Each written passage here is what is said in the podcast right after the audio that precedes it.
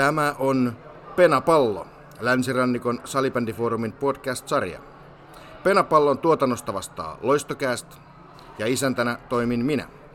Minä olen Penttilä Jani ja sitten mennään.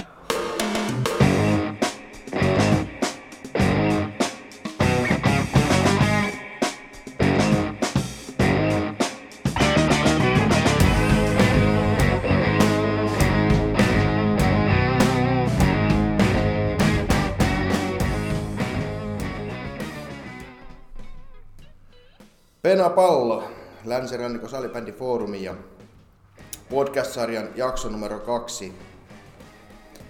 Tähänkin jaksoon yritettiin saada joku todella pätevä, pätevä kaveri, ansioitunut salibändikuru. No, ei saatu, mutta Juutin Atte tuli. Morjesta Atte. Kiitos, kiitos. Mukava oli tulla.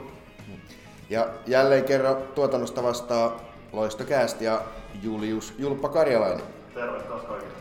Täällä Loistokästi Ulppessa studiossa nauhoitellaan ja Atte, me ollaan tunnettu aika kauan toisemme. Asuttu joskus samalla saarellakin ja ni- niin päin pois. Kerropas hieman omaa taustas. Monille varmaan tietysti tuttu, mutta mennään taas kerran. Joo, siitä meidän tapaamisesta niin vuonna 2000 elokuun eka päivät olin TPS oli pidin valmennuspäälliköksi silloin teillä oli Campus Reinas siellä Virusmantien hallilla ja, ja, ja, siitä se alkoi ja teillä oli mahtavaa nuorta aikuista peluria ja hirveästi aikuisjoukkueita ja oli hieno katsoa sitä kampuksen meininkiä ja sitten mä vedettiin liiton, mä vedin liiton valmentajakoulutus itselle kampuksen coachille ja oli kyllä hienoja koulutuksia. Siellä juttu lenti ja porukalla oli hauska ja oli hirveä halu oppia. Et suurin osa teistä oli kauppakorkean opiskelijoita siellä, tulevia johtajia. Ja, ja, ja siellä oli naisvalmentajia ja miesvalmentajia, että en tiedä kuinka moni niistä enää valmentaa. Sä valmentaa enää. Niin, niin sanotusti valmentaa. Mä olisin miettinyt, että vuosi 2000 vai? Silloin mä tulin Turkuun ensimmäisen kerran. Nyt on vuosi 2021. Kyllä. Jonkun verran vettä siellä Aurajoessa virrannut. Mulla ei kyllä hirveästi muistikuvia noistakaan jutusta, on, mutta kiva, että joku muistaa. Joo, siellä on meidän kaupungin isot herrojakin ollut silloin siellä pelannut kampuksessa. Ja Kyllä, kaikenlaista joo. Kaikenlaista kyllä niitä vieläkin tuossa on nähnyt muutamia tuolla miesten peleissä ja muuta, että aina on moroteltu. Ja... Joo. Teillä oli aktiivinen se kampuksen ydinporukka silloin tosissaan, että teillä oli se innokasta toimintaa ja teillä oli niitä aikuisjoukkueitakin neljä tai viisi, kun teillä oli. Taisi olla seitsemänkin niin, parhaimmillaan. Joo, ja tuota, huumorilenti ja jotenkin se oli itselläkin semmoinen, kun sillä illat hallilla oli, niin, niin, niin jotenkin kun Savolainen tuli tänne, niin oli mukava, että se oli vähän hymyileviä naamakin. Joo, kyllä. Mutta mitä sitten? Tulit silloin Turkuun ja Joo, miehiä valmensi silloin kaksi kautta ja, ja jälkeenpäin on helppo sanoa, että kulttuurimuutosta yritin valmensit mitä? miesten joukkuetta silloin Te- Divarissa. Tepsin miesten divari. Joo, ja aika kova kulttuurimuutosta yritin jälkeenpäin helppo sanoa, että liian voimakkaasti läksin tuomaan sitä urheilullisuutta ja kilpailullisuutta siihen touhuun. Et Tuomisen Timo on silloin mut tänne haali Kytöhangan Jarmon kanssa. Et Timo oli silloin toiminnanjohtajana ja sitten Timo oli mun nu- nuoremmalla kurssilla opiskellut tuolla Pajulan urheiluopistolla silloin. Ja, ja, ja Timo tiesi mun taas- tausta, että mulla oli ollut liiton koulutushommia tehnyt ja valmentanut Savonlinnassa ollut naisten maajoukkueessa apukoutsina mukana siinä aikaisemmin. Ja sulla oli silloin jo majutaustaa Kyllä, joo.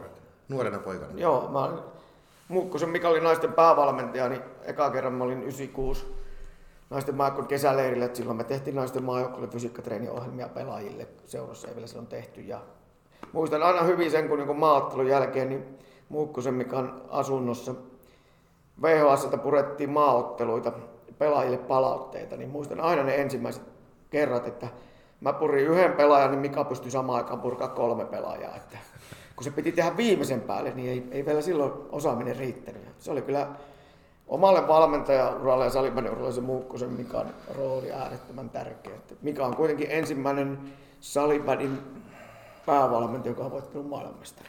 Miettikää nyt kuulijat sitten, että tässä istuu herra, joka on vuonna 1996 ollut naisten maajoukkojen mukana ja käyttänyt VHS palautteessa. Nuoremmat jonnet ei tiedä mikä on VHS. Ei, mutta vielä 99 Buurilenges MM-kisoissa niin oli hirveä hätä yöllä tehdä videoita, kun piti löytää kaksi karttiliitintä. Ja tytöt pelas sitten siellä jotain videopelejä ja legendari Jonna Kettunen mennä tulla kurkkuun kiinni, kun mun piti mennä hakemaan niiltä se toinen skarttiliitin, että me pystytään kahdella VHSllä tekemään nauhoituksia. Eli toisesta painettiin play ja toisesta sitten koneesta rekki ja maailma on aika paljon muuttunut. Että tota, kai sitä Googlesta näkisi joku, jos haluaa katsoa. Ja nyt on iso ongelma se, että pitää erä tavalla sanoa pelaajille, että älypuhelimet pois. Kyllä, joo. Ja nyt tietysti peleissä liikajoukkueetkin ja maaottelu, niin tabletti on vaihtoaitiossa, että sieltä näkee hidastus.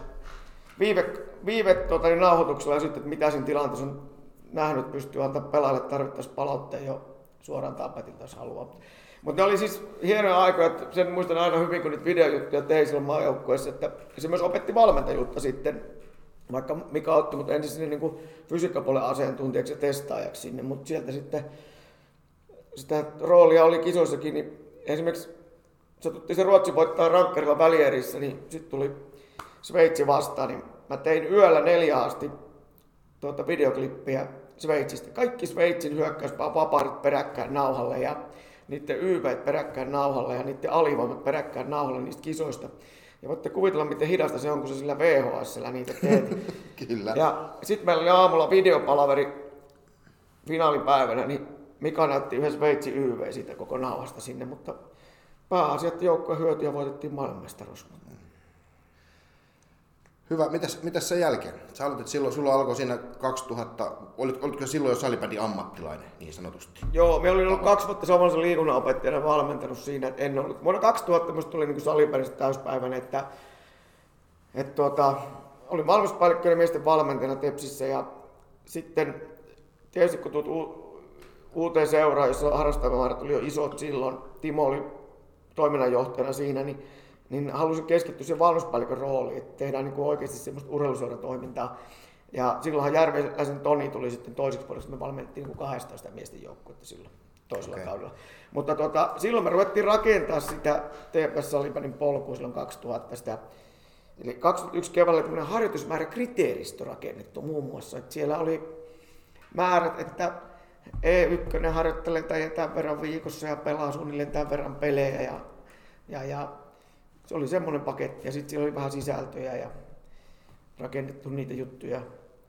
Ja oltiin varmaan silloin, niin kuin, niin kuin mä joskus aikaisemmin sanonut, niin ehkä me sitten siinä 2003-2006 niin Junnu treenas vähän enemmän kuin tuolla Helsingin Tampereen suunnalla, koska siellä oli pirun paljon taitavammat junnut kuin siihen aikaan Turussa sitten. Niinpä. Ja sulla sitten ura jatku siitä salibändin parissa? No joo, sitten me oli siinä tota, poikamaajoukkueen mukana silloin Eriksson oli päävalmentajana sen 2004-2005 ja, ja, ja sen jälkeen oli pakko niin keskittyä siihen työntekijöiden. Backmanin Reiska saatiin silloin värvättyä tänne kanssa ja tuota, valmensi sinne sitten C-junnu ja 88 junnu ja, ja, ja silloin alkoi tulla Tepselin eka junnu menestyksiä silloin, että 86 voitti mitallia, 89 voitti ja 88 voitti siinä sitten ja, ja, ja FPSn 87 oli finaalissa silloin samaan aikaan C1, kun me oltiin C2. Ja ne pojat on nyt sitten vähän yli 30 Kyllä, ja vähän sen Matti, niistä oli meillä silloin nuorten mm 2005 FPSn pojista. Ja sitten, sitten jossain vaiheessa tehtiin sille, että me siirryin puolipäiväiseksi valmennuspäälliköksi tavallaan ja tein niin liiton kouluttajahommia siinä länsirannikolla ja silloin Koiviston Tiinan tehtiin paljon yhteistyötä siinä vaiheessa Tepsissä haluttiin joku ratkaisu tehdä 2006 keväällä, että sinne liikaan pitää nousta. Ja silloin Reiska halusi minut siihen liikajoukkueeseen mukaan coachiksi ja sitten me ruvettiin reenaamaan. Se 2006 kesä, mutta sitten meille kävi se taivaan lahja, että se Riku Kekkonen sai sen kauppakorkean paikan mm. täällä ja tuli siihen divarivuoteen meille, meille mukaan, joka oli silloin niin kuin aivan varmasti Divarin paras pelaaja. Mm. Jossain muualla voi olla eri mieltä, että joku on tehnyt paljon maalia tai pistetä, mutta kyllähän Riku hallitsi sitä kenttää ja oli, oli iso rooli. Riku pelasi silloin keväällä 2006 liigakarsintoja. Niin, pelasi mm. ja mä olin katsomassa Samppalinnassa silloin, silloin niitä. Ja, ja, ja sitten kun tuo Riku oli siinä, meillä oli hyvä joukkue silloin, saatu nyt paluumuuttajia tänne takaisin, tai nyt pelaajia ja Veikkolainenkin oli siinä mukana sitten. Ja mm. Noustiin silloin plussiin vastaan. Löttönenhän sitä aina kuittailee, että liika piti laajentaa 14 joukkueeseen, mutta mut, mut Nokian KRPn kaltiin divarissa samassa lohkossa ja sieltä me vaan kaidattiin se lohko, että me voitettiin se, silloin oli Divari kahdessa lohkossa. Ja voitettiin se lohko ja päästiin SC Plussiin vastaan pelaamaan sitten niitä liikakarsintoja. Ja voitettiin tuota... Onko muuten SC Plus, niin onko se niinku, onko jotain tekemistä O2 kanssa, eikö se ole? Mie en tiedä, mutta silloin ne SC Plus jätkät siirtyi sitten happeessa meni aika sillä moni tavalla, joo. niissä. Muistan, että O2 muun muassa nämä hynyset sun muut siellä Joo. Niemisen vellokset ja muut pelas silloin ja niillä oli todella kova joukkue. Me nyt silloin voitettiin 3-0 kyllä se ottelusarja. Että, että meillä oli silloin hyvä. Se oli sitä aikaa vielä, kun ne pelas sitten puulattialla ja me pelattiin Karibian matolla. Että, vielä liik- sitten nousti liikaa ja pari vuotta oli liikas siinä Reiskan mukana. Sitten tuotannollisista taloudellisista syistä Tepsi lopetti sen valmennuspäällikön toimen 2008 syksyllä ja siinä vaiheessa oli vaimon puhetta, että voisi lähteä Itä-Suomeen. Ja sitten mulle annettiin Tarnuvaarasta mahdollisuus olla opettajana siellä. Ja Palasit kotiseudulle. kyllä, rakennutettiin talo sinne ja olin Tarnuvaarassa salipelin kehittäjänä. Ja Savonlinna. Kyllä, valmennuksen opettajana siellä. Vaimokin on sieltä päin kotoisin Kerimältä. Ja, ja, ja poika oli, poika oli ottanut salibändin, josta Tepsin lapsi aikuinen kerros, mitä mä vedin.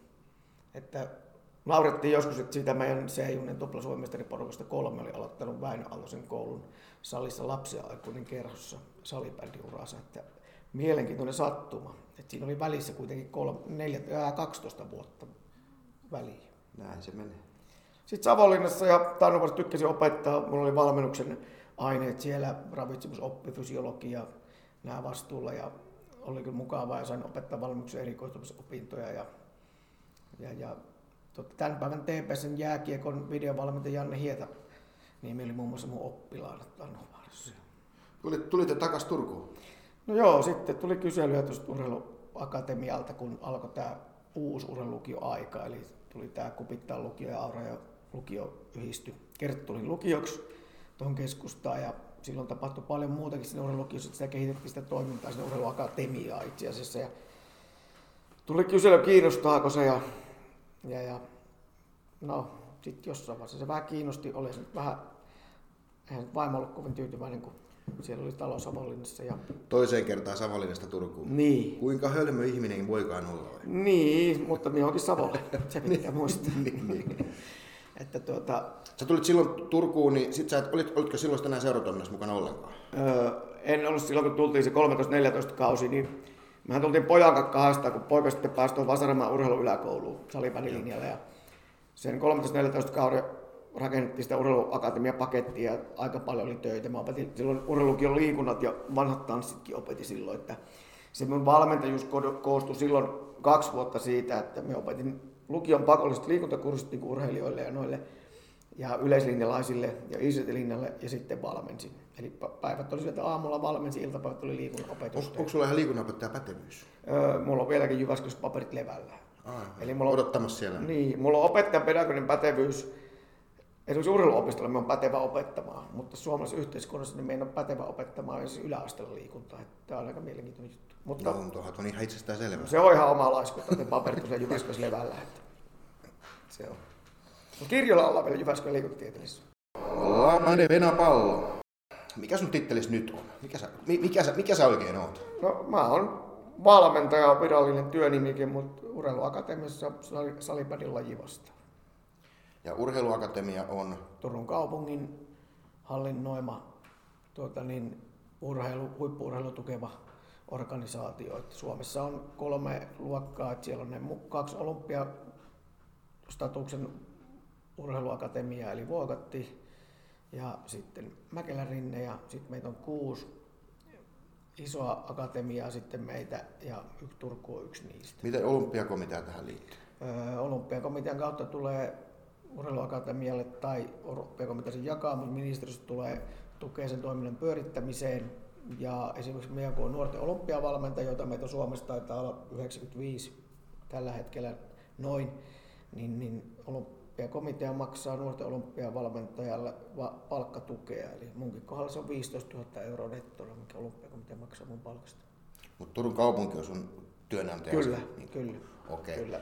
Eli nämä urheiluakatemiat on kaupunkien hallinnoimia pyörittämiä. Tai urheiluopistojen, että se vähän riippuu paikkakunnasta, että tuota, Et, et eri paikoissa on vähän erilainen. Miten se Turun kaupunki tähän sitten liittyy? Onko kaupunki perustanut tämän urheiluakatemian vai mistä se? No, miten joo, se kyllä se, niin kuin Markus Kalmari oli silloin Aureon rehtorina, niin siihen aikaan se perustet, joka on Turun kaupungin liikuntajohtaja, niin, niin, niin, se tuli tavallaan, haluttiin ne, kun oli vain ne urheilulukiot ja muutama urheiluamis, niin haluttiin varmasti sitä akatin toimintaa, eli toisella asteella oli Suomessa jo valmennettu, mutta sitten tulee se välivaihe, että haluttiin tehostaa suomalaista kilpaa huippu-urheilun ja urheiluakatemialla. Se oli varmasti se iso tarkoitus siellä.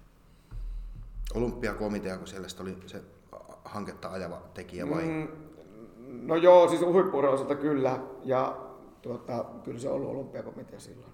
Okay. Ja, nyt sitten Turun kaupunki hallinnoi urheiluakatemiaa ja mitä oppilaitoksia tähän urheiluakatemiaan kuuluu? No sehän on pitkä lista. Se on alkuun lähtenyt siitä toisesta asteesta plus ää, sitten korkea-asteesta se toiminta käynti. Eli käytännössä katsoen Kerttuli urheilulukio on se paikka, missä urheiluakatemia toimii. Fyysisestikin meillä on tilat siellä Kerttuli lukiolla. Ja okay. Kerttuli lukiossa on urheilulukio, ICT-linja ja yleislukio. Ja vuosittain sinne 70 urheilijaa otetaan. Sitten on, meillä on urheiluammattikoulu tuossa, eli ammattiinstituutti. Ja ammattiinstituuttiin haetaan ensin pitää päästä kouluun ja sitten voi hakea urheiluakatemiaa ja sieltä on sitten urheilijoita vuosittain noin 20-30 eri lajeista sitten on mukana. Sitten no, yliopistot on mukana tässä urheiluakatemiassa. Eli virallisesti me ollaan Turun seudun urheiluakatemia, eli TSUA on lyhenne. Ja siinä on mukana Turun yliopisto, Opo Akademia, ammattikorkeata, naapurikunnat, Naantali, Raisio, Kaarinen on mukana siinä toiminnassa. Okay. Mitäs länsirannikon alueen laajemminkin, löytyykö tuolta muualta, nyt, nyt puhut Turun seudusta, niin... No virallisesti urheilukihan tässä nyt ei ole sitten ihan vieressä kuitenkaan, että tuota... Ja satakunnasta ei löydy? Ää, Porin kuninkaan, Porissa mun mielestä se on virallinen urheiluki. Niin no Poristahan löytyy tietysti vaikka mitä. Niin, niin, niin varmaan löytyy. Että tuota, mutta se on se vanha Aureen urheilukio, niin siellä on ollut, se on ollut niin se vanha juttu. Ja sitten kun yhdistettiin kupittaa, missä oli jalkapallolinja silloin, niin se toiminta on niin keskitetty enemmän. Sitten. Okei. No, mitäs käytännössä, mikä se sun rooli sitten on urheiluakatemiassa? Sä oot, sanot, että sä oot olympiakomitean lajivalmentaja. Niin, siis laji, nuorten olympiavalmentaja. Joo.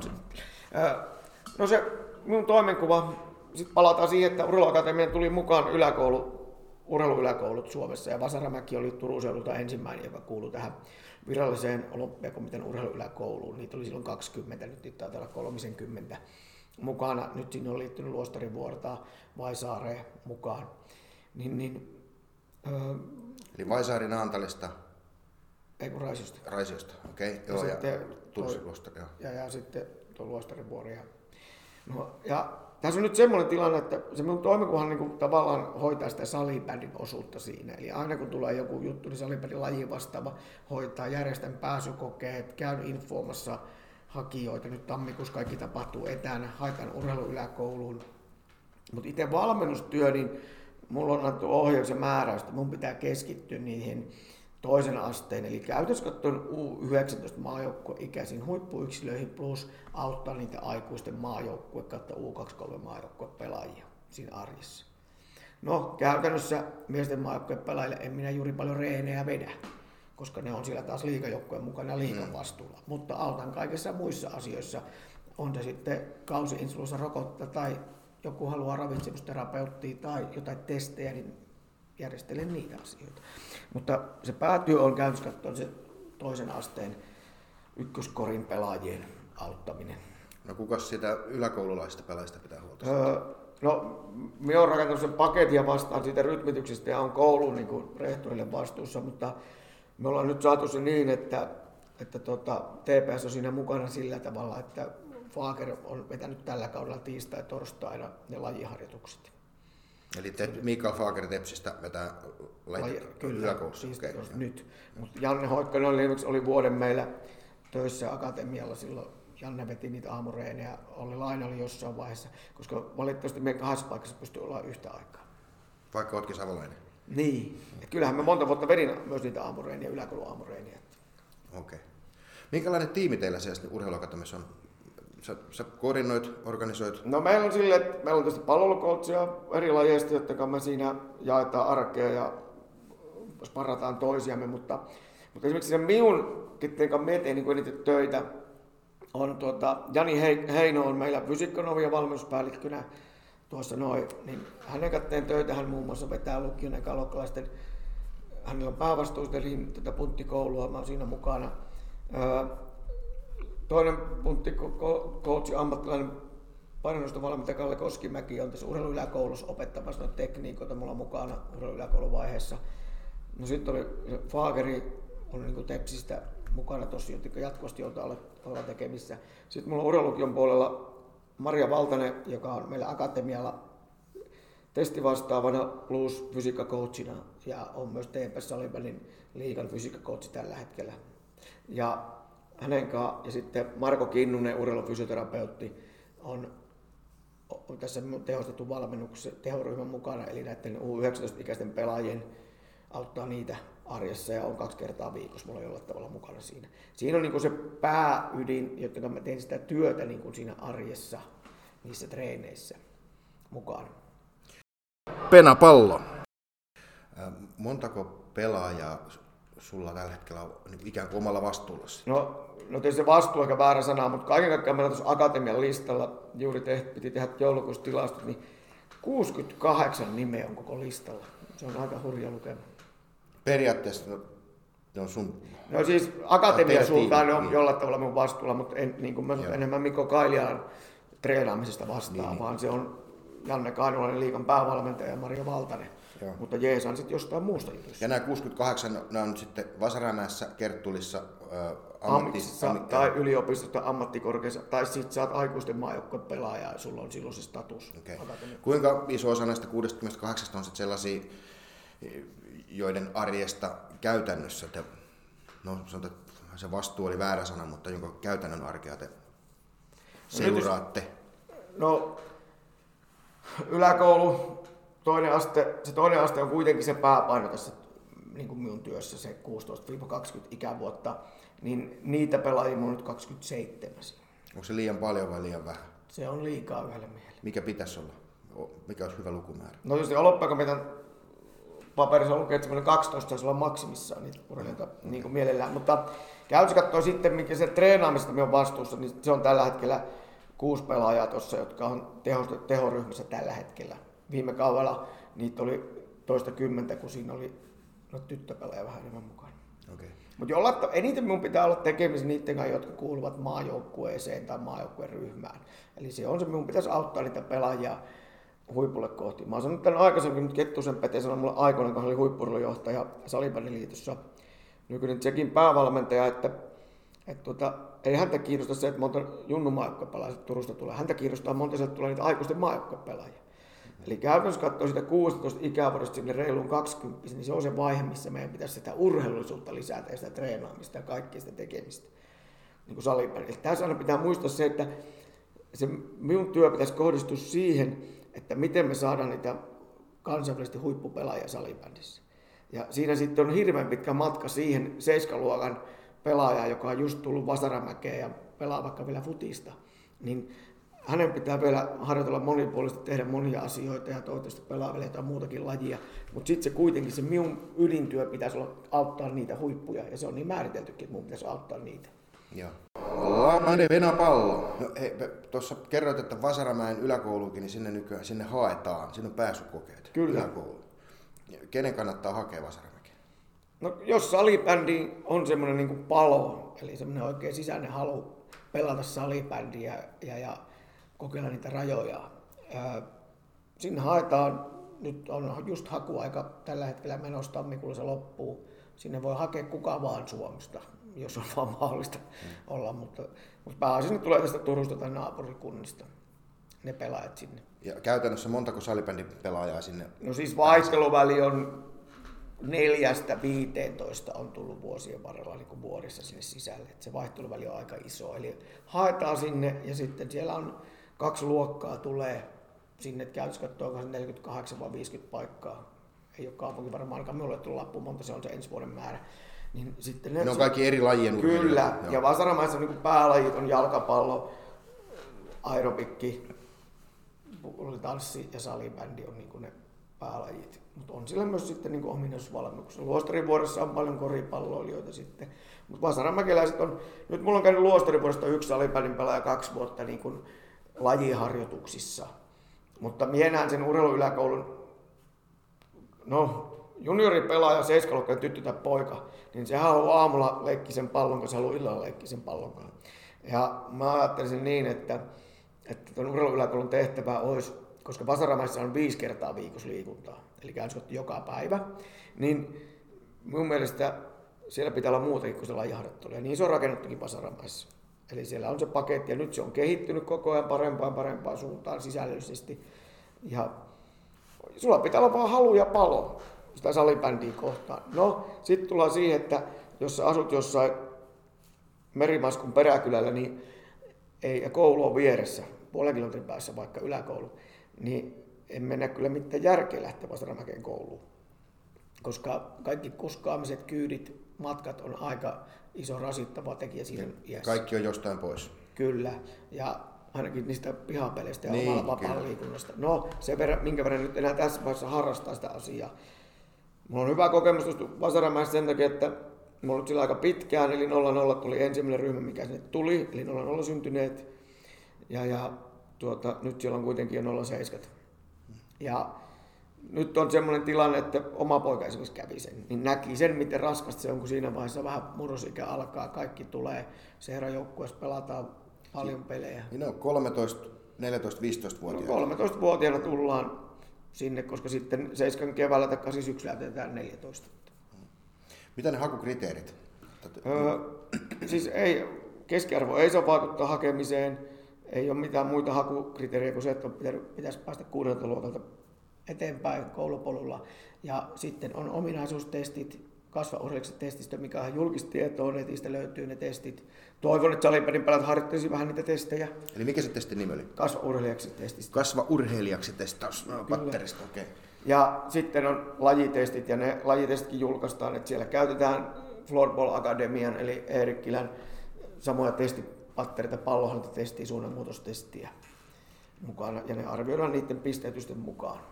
Eli Vasaramäen yläkouluun mennään lajitaitojen ur- urheilullisten ominaisuuksien perusteella. Kyllä, kyllä. Joo. Ja tästähän voidaan olla monta mieltä, että pitäisikö vaan ratkaista pelkästään ne lajitaidot vai pelkästään se urheilullisuus. Ja lajit on niin erilaisia. Hmm. Mun mielestä palloilussa pitää myös ratkaista ne lajitaidot. Miten se sitten määräytyy, että jonakin vuonna salibändipelaajia saattaa päästä viisi ja seuraavana vuonna 15? No siinä on sitten on eri lajiurheilijat pistetytään niiden ominaisuustestien ja laitatyöpä-testien perusteella. Eihän se ole ihan aukoton systeemi. Niinpä. Mä ihan vaikea sanoa, että Jani Penttilä pelaa jalkapalloa ja Atte Juuti pelaa salibändiä, että kumpi niistä on parempi siinä omassa lajissaan tai että miten se pisteet annetaan. Kumpikaan ei ainakaan kovinkaan urheilullinen. No ei, ei. Elä nyt viime vuonna tuli kuitenkin 258 tuntia urheiltu itse.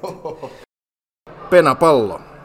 Okei, okay. yläkoulu, mitä se arki rakentuu siellä nyt sitten? Sanoit, että siellä on viidet, viisi kertaa viikossa. No esimerkiksi seiskaluokkalaisilla tällä kaudella on ollut niin, että niillä on maanantai-aamuna kahdeksan tämmöinen kiertoharjoitus. Ja kiertolajit on siellä ö, rytmiikka kautta liikkuvuus, pienpelit, yleisurheilu. Ja niistä ne rakentuu, ne aina on, riippuen vähän jaksosta, 4-6 viikkoa putkea siinä yhdessä jutussa. Eli tämmöistä monipuolista liikuntaa. Muistan aikanaan, kun ne 0-0 parissa siitä kierrosta, että kun oli rytmiikkaa ja liikkuvuutta. Liittyykö se tanssiin jollain tavalla? No kyllä vähän osittain, mutta mä sanoinkin pojille, että mitä se muuta se salipanin pelaaminen kuin sitä rytmiikkaa, että sulla pitää kädet käydä, pää käydä ja jalat käydä eri tahtia ja mennä joka puolelle, että jos sä hallitset rytmiikan ja liikkuvuuden hyvin, niin auttaa nyt varmasti salipäin kentällä, mutta kyllä meilläkin ruokapäivässä tästä monesti neuvoteltiin. Tiistaa-aamuna on 7 lajitaitoharjoitus, joka tapahtuu pallolohallilla, eli ihan koulun vieressä, niin kuin toi kiertokin tapahtuu maanantaina. Keskiviikkoisin siellä on normaali opsiliikunta, eli se opetussuunnitelman mukainen kaksi tuntia viikossa liikuntaa, mikä koulu yläkouluun.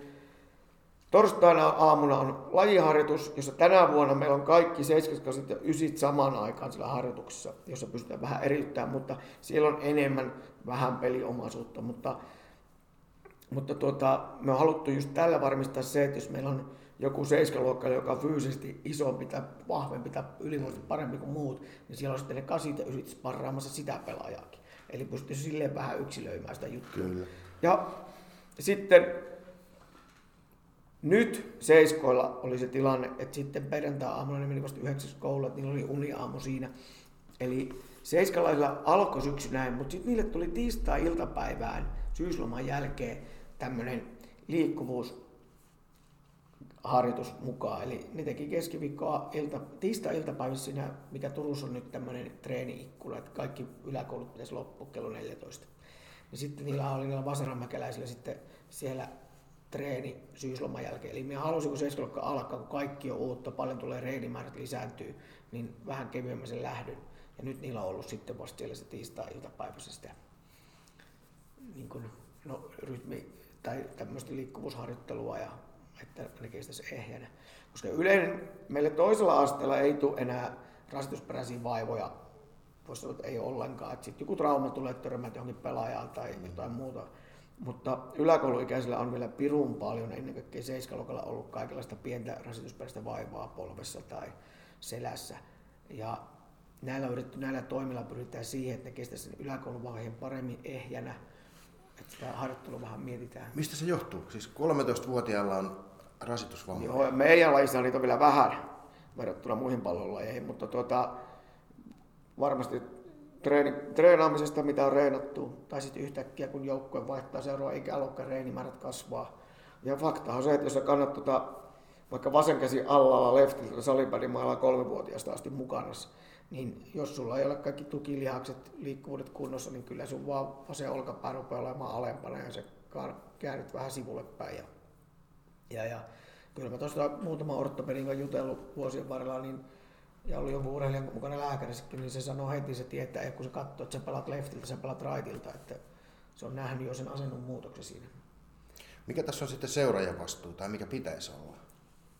No kyllä, kyllähän seuraajan vastuu, ne urheilijat on seuraajan urheilijoita, niin kyllähän seurassa pitäisi miettiä sitä monipuolista harjoittelua niin kuin paljon. Eli... Kuulostaa aika hurjalta, että 13-vuotiailla on rasitusvammoja ja ongelmia. Kyllä, niitä on, mutta tuota, Teillä on kuitenkin jo, pieni porukka, niitä, se valtava massa kyllä, kyllä. seurassa. Mutta siis onhan siinä semmoinen, että joku voi olla synnynnäisiä juttujakin, että kaikkia ei ole tullut se urheilurasituksen kanssa. Että aikoinaan sanoi hyvin tota, yksi huippu ortopedi, C-juniorikäisten poikien SM-sarjan peliä oli katsomassa turnausta ja mestariten kappia, niin se sanoi, että tuolla pelaajilla, kun tuota, on vain yksi tuommoinen polvituki, niin valmennus on kunnossa. Mutta sitten kun on kolmella tai neljällä polvituki, niin silloin voi syyttää valmennusta. Siinä oli puoli huumori, mutta varmasti oli puoli totuuskin asiassa. Että...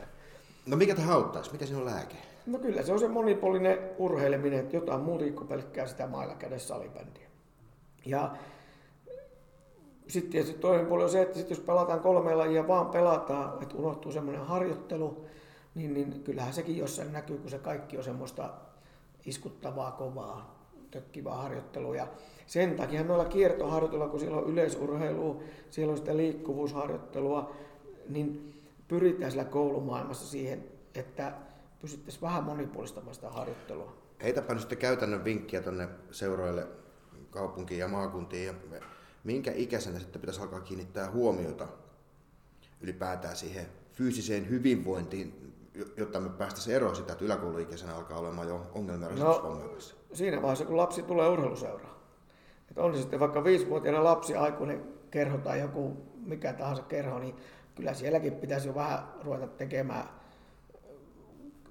kyykyssä käyntejä ja, ja, ja erinäköisiä jumppaliikkeitä ja karhunkäyntiä ja kaikkia niitä eläinliikkeitä, mistä lapset tykkää, niin kyllä niitä pitäisi ruveta tekemään silloin heti pienenä.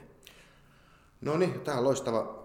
Eli vaikka jos meillä on kerran viikossa vain 60 minuuttista juttua, niin otetaan se maila ja pallo mukaan ja leikitään sen pallon kanssa ja samalla kun tehdään niitä juttuja. Mutta aina sitä 60 minuutista pitäisi alkuun ja loppuun käyttää aikaa vähän johonkin muuhunkin. Ja aina pitää sitä peliäkin olla niillä pienillä siellä reeneissä. Joo, ihan omakin kokemusta siitä, että seurassa, kun itse, itse toimin tuolla Airiston salibändissäkin, niin, niin, niin siellähän meillä 300 jäsenen seuraajasta suurin osa pelaajista alle 12-vuotiaita. Mm. Paljon valmentajia, joilla ei juurikaan ole lajitaustaa, ne on niitä äitiä ja isi, isi, isiä ja, mm. ja, ja me ollaan sen yritetty aika paljonkin puhua sen puolesta, että tuota siihen vähän muutakin ja ymmärrettäisiin sen, että, mm. että se ur, ur, urheileminen on muutakin kuin sitä mailla, ja palloa. Mm. Ja, ja vähitellen, mutta se ei ole ihan, ihan niin helppo, helppo saada tuosta vaan läpi, että pitäisi, pitäisi tehdä muutakin kuin vaan pyöritellä ja veivata sitä palloa. Niin, ja se on, ne on niin nuorena. Mutta sehän on myös salibändiseuroissakin ja niin kuin monessa muussakin palloissa, että on jo hirveä pulla saada niitä lajivetäjiä sinne seuroihin. Ja sitten kun me saadaan sellaiset, niin sitten varmasti on se toinen puoli, että miten katsottaisiin tätä ominaisuusjuttua. Tai sitten on olosuhteet semmoiset, että ei pystytä, ei olla halukkaita välttämättä ulkona olemaan tekemään jotain juttua. Ja se nyt ei tarkoita sitä, että tullaan alkuverryttelyä, että kaikki käy juokseen 5 kilometriä pitkin Hirvesalon pururatoja vaan se voi olla kaikkea muuta leikkiä, muuta toimintaa, eikä vaan se perinteinen lenkki, että juostaan joku. Muistan aikoinaan aina, kun Virusmaantiellä oli silloin toimisto, niin kaikki juoksen tietyn lenkin aina alkuverittyksi. Ja täysillä. Mu- ja Muista. Ei sillä ollut valmentajakaan mukana. Ja sitten varmaan aikuisjoukkueet, niin, mm. niin viiseen juosu, niin kerti vaan sen punaisen korttelin ympäri. Kävelle, joo, kyllä. Par- par- parkkirialueen ympäri. Eli taas tämä, että se on ihan yhtä valmentamista se, ja mä, niin mä oon näille vähän vanhemmille urheilijoille sanonut, että teiltä joltakin että sulla kanssa ottaa kaksi lajireeniä vaikka viikossa pois ja sun pitäisi keskittyä siihen ominaisuusharjoitteluun, että susta tulisi paljon kovempi salipadin pelaaja tulevaisuudessa. Aivan. Että se on niin kuin ihan selvää, että se kokonaisuus nyt ja sitten tämä paljon on nyt esimerkiksi näkee niistä moveteista, mitkä tehdään 5- ja 8 että ollaan jääty liikunnan määrissä vähän alaspäin. Ja tästä on pakko mainita, että se on ihan järkyttävä esimerkiksi Savonlinnan talvisella urheiluyläkoulu rehtori antanut haastattelun lehteen, että, tota, ei se mikään ihme, että nuoret ei enää hirveästi liiku, kun kotona mallikin on se, että hankitaan se päältä ajettava ruohonleikkuri, vaikka sen pienen omakotilon pihan pystyisi kyllä ajaa työtämään ihan sillä työdettävälläkin koneella, että, että minkä, mistä ne lapset on sen malli, että kyllä tämä meidän sukupolvi on valtava pilaamassa tätä touhua, että joka paikkaan kuskataan ja joka paikka tehdään mahdollisimman helpolla itse. Lamade venapallo. Ei se ihan samanlaista enää nykyään taida olla kuin joskus silloin, kun me oltiin alakoulussa. Niin, niin sitä nyt pitää erottaa se, että sit kun puhutaan ihan niin kuin yhteiskunnan merkitystä asiasta, tästä liikkumattomuudesta ja sen haittatekijöistä pitkässä juoksussa, ja nyt puhutaan näistä urheilulapsista, jotka kuitenkin urheiluseurassa touhuu. Mutta siitä on nyt paljon tutkimuksia, että eihän meillä urheiluseurassa käyvät lapset niin edes liiku sitä tarvittavaa määrää, mikä on niin kuin määritetty liikunnaksi ikäisille niin kuin lapsille, joka on niin kuin huolestuttava, koska siinä tulee monesti sekin asia, että tota, että, no esimerkiksi vaikka oma tyttö, kun harrasti kahta lajia vaan harrastusmielessä, niin kyllä se neljä kertaa viikossa piti omaa lasta kuskata reeneihin, niin alkoi tuntumaan, että voi juma suikki. Mm. Kun oli just vähän helpottanut, kun ei tarvitse sitä isompaa painosta enää kuskata mihinkään, kun oli jo ajokortti, niin tavallaan se häviää myös se vanhempien oma vapaus, sit, mutta sitten tullaankin just se rooli. Eli kun on lapsi, niin sä autat sitä lasta siinä, mitä se haluaa harrastaa. Ja, ja, joo. ja nyt mä su, su, surraan tuosta Turun kaupungin läpi tyttöä neljä kertaa viikossa esimerkiksi cheerleading-reeneihin Manhattanille, niin, niin, niin joskus voisi ajatella, että tonkin voisi olla itse vaikka lenkillä, mutta nyt kuskataan lasta sinne. Kyllä. Ei mulla ole vielä tullut mielenkään, että mä laittaisin sen pyörällä ajamaan tuosta kaupungin läpi sinne. Että taas on myös sitä, että voisin meidän tyttö mennä vaikka kevätkelillä pyörätetä pitkin itse sinne, mutta jotenkin se on se isin turvallisuuden tunne tyttärestä, että mä kuskaan. Niin Joo, Eli joo. ihan samassa veneessä, että minä olen isänä kuin. Mitä joo, tässä, käykö tässä jossakin teltäisiin jopa niin, että kun se lapsi harrastaa sitä urheiluseurassa, niin sitten unohdetaan se kaikki muu liikunta ja se kokonaismäärä jää aivan liian pieneksi? No kyllä, se, siitä se on, että sitten sanotaan, että no ei sun kannata mennä tai tarvii mennä, tai ei kannusteta sitä. Niin. Että minkä verran me tehdään lasten kanssa yhdessä juttuja. Hmm. Että se, niin kuin, tänä aamuna sanon tytölle, että sit kun mä tuun täältä haastattelusta, niin sitten mennään tuohon kupittaamarille luistelee. Niin tytön eka kysymys oli miksi? ja mä sanoin, mennään, että päästään kahdestaan vähän liikkumaan ja urheilemaan, kun heillä on etätreenit cheerleadingissa nyt menossa. Joo, oma tytär 10V pelaa salibändiä hänellä e-tytöissä, niin hänellä on siis kolme kertaa viikossa treenit kestää tunti 45. Mm. Siinä on tuntilajia ja 45 minuuttia on sitten mitä onkaan fysiikka, fysiikkatouhuja. Sitten ajatellaan, me vanhemmat ajatellaan, että kyllä tytär nyt treenaa aika paljon tuolla mm. rajoilla, kolme kertaa viikossa, aika rankat treenit. Mutta eihän se nyt tuntimääräisesti viikko, viikkotasolla ole. Mitä sitten tulee? Sitten koulussa onko niillä kaksi kertaa viikossa liikuntaa? Tai niin, ja se on jotain pallonheittelyä mm. useimmiten, ettei se... Taidon oppimista. Niin, niin, niin. Aa, se on sitten taidon oppimista, selvä. Mutta joo, mutta määrä pitäisi olla paljon isompi. Joo, kyllä, kyllä. Hei, miten se Vasaramäki sitten, miten se rasitus, kokonaisrasitukseltaan eroaa tavallisesta yläkoulusta? No tavallista yläkoulusta siinä, että tavallisessa yläkoulussa sulla on se kaksi tuntia liikuntaa ja sitten sä voit valita, yleensä ottaa monessa koulussa sitten valinnainen toinen kerta viikossa. Eli lähtökohtaisesti tämmöisessä normaali yläkoulussa sulla on maksimissaan neljä tuntia liikuntaa ja vasaramaissa sulla on kymmenen tuntia viikossa liikuntaa. Mutta kokonaistuntimäärä on se sitten niin ihan suoraan, siellä on jotakin valinnaa siis niillä muilla koululaisilla? On, no, joo. Siis, Eli se kokonaistuntimäärä ero ei ole kuusi tuntia viikossa? Kyllä se on. Se on okay. yleensä ottaen vähintään se.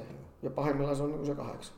Mutta näin niin vanhempana tulee heti tietysti mieleen, että okei, okay, lapsi saa kuusi tuntia enemmän sitä liikuntaa, mitä tosiaan tarvittaisiin lisää myös sen urheilusen rahastamisen ohella, niin kyllä se on hyvä juttu? On, on. Ja kyllä niin kun, silloin kun oma poika oli Vasaramäessä, niin en nyt hirveän monta kertaa sille patistanut, että alahan mennä tuohon Vasaramäen kentälle potkii vielä palloa. Koska kuitenkin oli se koulupäivä, pitkät päivät Vasaramaissa, kun on ne aamutreenimahdollisuudet siellä. Sitten pitää syödä, pitää lähti, piti ajaa kaupungin toiselle puolelle liiffille treeneihin, tultiin kahdeksasta takaisin. Ja seurassa oli kolme tai neljä treeniä viikossa. Mutta kyllä ne pojat oli niin aktiivisia, että sitten kun oli se vapaa-ilta, niin kyllä ne jotain keksi. No nykyisin on keksitty se, että pelataan netissä pleikkaa keskenään. Aika paljon helpommin, kun lähdetään heittämään frisbeegolfia tai potkimaan futista kentälle. Niinpä. Tai onneksi nämä nyt käy jonkun verran, nämä jätkät tuossa parkillakin luistelemassa Turussa, niin kuin urheilukiolaisetkin nyt on käynyt lomalla ja muuta. Että kyllä sillä vähän on sitä kipinää tehdäkin, että ei ole joku määräämis, mitä tehdään, vaan saadaan itse tehdä. Et siitä me on kyllä ollut tyytyväinen, että on nähnyt ja kuullut tuommoista. Laita kuuntelu loista käästä. Hei, sitten Kerttulin urheilulukio. Se on sitten vähän totisempaa todellisuutta jo. Joo, siinä on tietysti se, sä oot toisella asteella sun peruskoulu ohi ja, ja, ja monella haavena se akateeminen ura.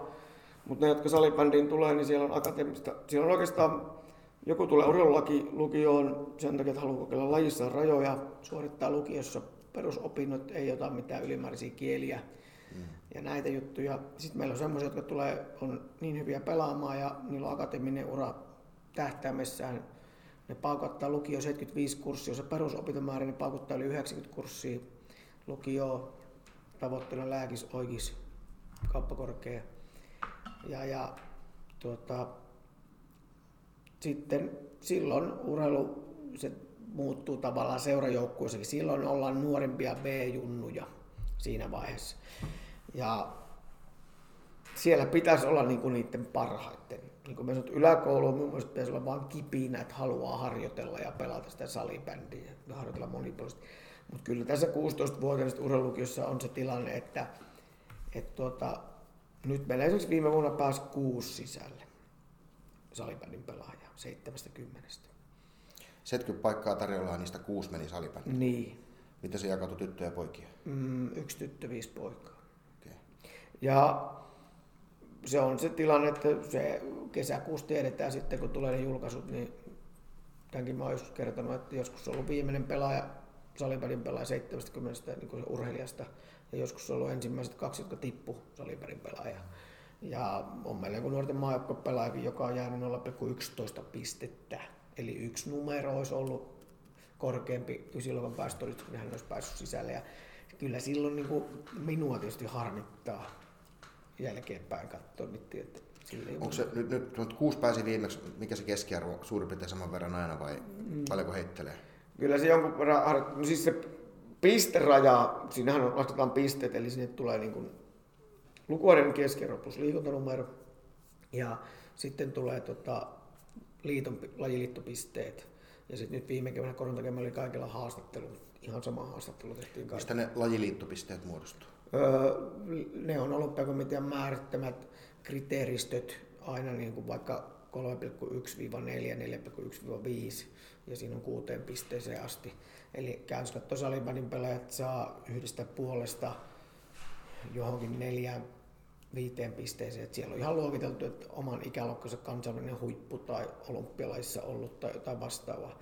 No meillä salibändissä on pieni etu siitä, että jos saat Suomessa ikäluokkansa viiden parhaan pelaajoukossa, niin voidaan ajatella, että sä oot kyllä sitten maailmassakin ihan toppipelaaja. Et se on pieni etu salibändillä, mutta, mutta tota, eli sitten siellä liitossa niin maajoukkueen valmentajat, FPA-valmentajat, jotka tuntee ikäluokat hyvin, niin tekevät sitten liittopisteen yksit.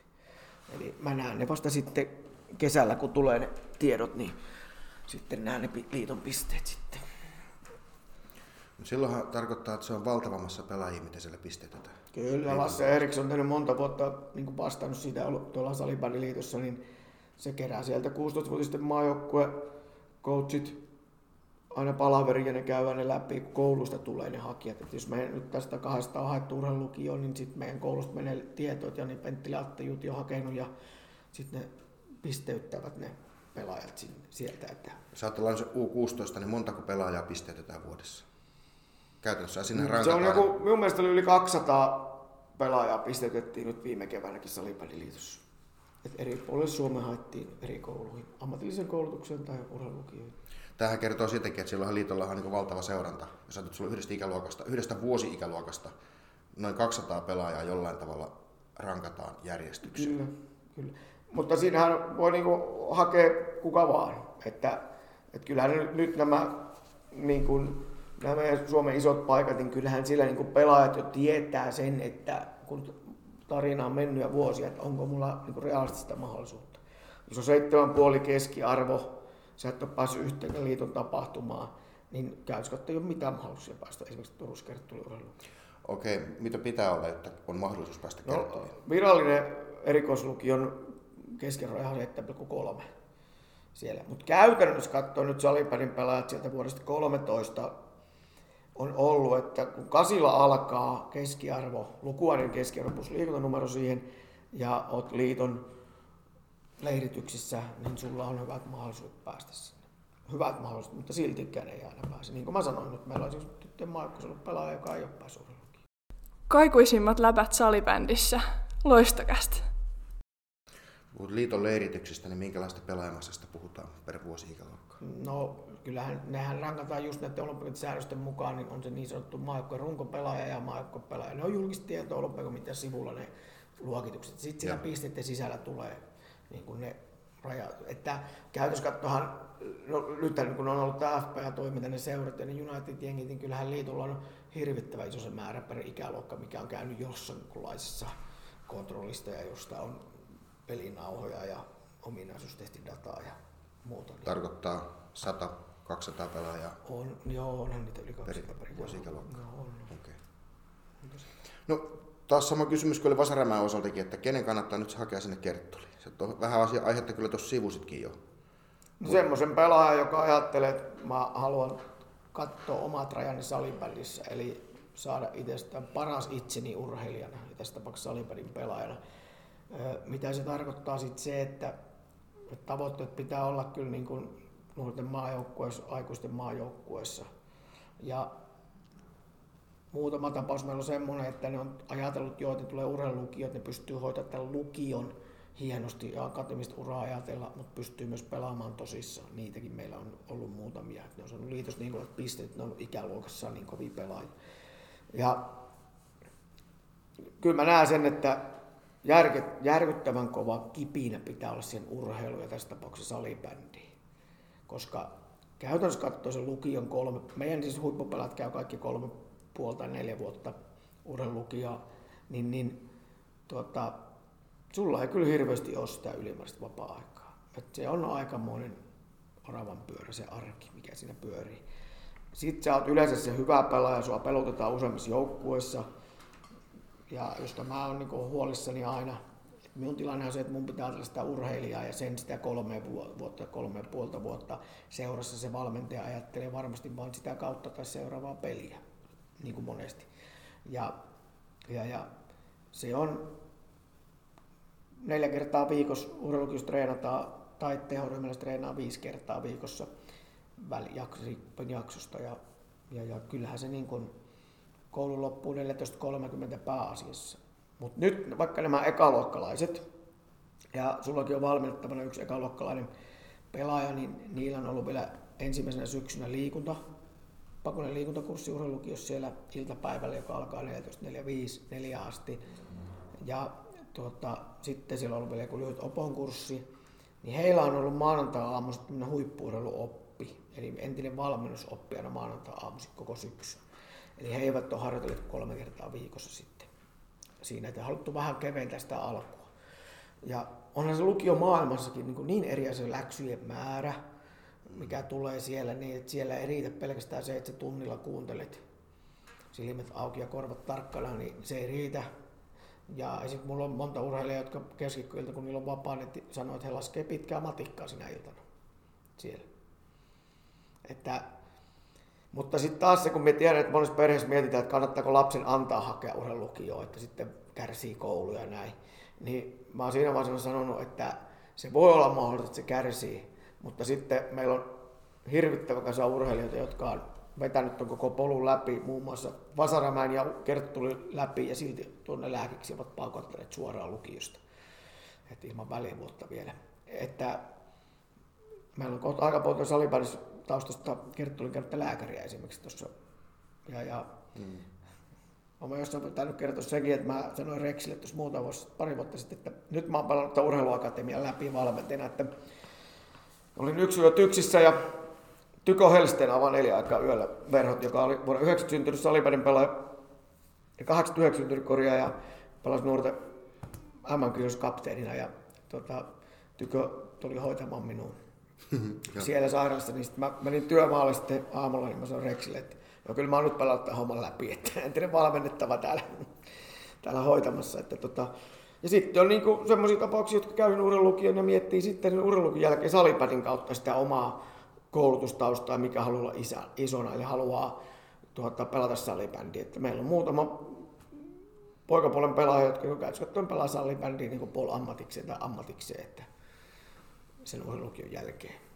Ja mun mielestä sekin on niin kuin hieno tavoiteltava asia. Että tavallaan olympiakomitea puhuu kaksoisuran merkityksestä, niin kuin mekin puhutaan salibändissä, että kun tästä ei kovin moni leipänsä saa, mutta myös nykyisin puhutaan siitä, että urheilu on ensimmäisenä ammattina. Että kyllä nyt tepsimiehissäkin on muutama pelaajat, jotka hirveästi paljon muuta tehdä kuin mm. reenata Mitä sitten viittasit tuossa Vasaramen osalta siihen, että välttämättä ei kovinkaan kaukaa kannattaisi ylä, yläkouluun, yläkouluun lähteä, mutta entä sitten Kerttulin osalta? Että ymmärtääkseni sinnehän haetaan tosiaan jo muualtakin. Kyllä. Tullaan kaukaakin. Joo. Mitä sä koet sen, no 16, 17, mitä 16-vuotiaita, kun ne hakee Kerttulin? Se, niin, siis ne täyttää silloin, ne on voinut täyttää just 16, tai täyttää silloin syksyllä 16, kun koulu alkaa sitten.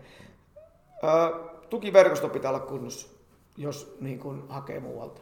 Eli kyllä se 16-vuotiaana, kun sä muutat yksi asumaan esimerkiksi Turkuun, kuka huolehtii sun ruokapuolesta, että sulla on se ruoka valmiina.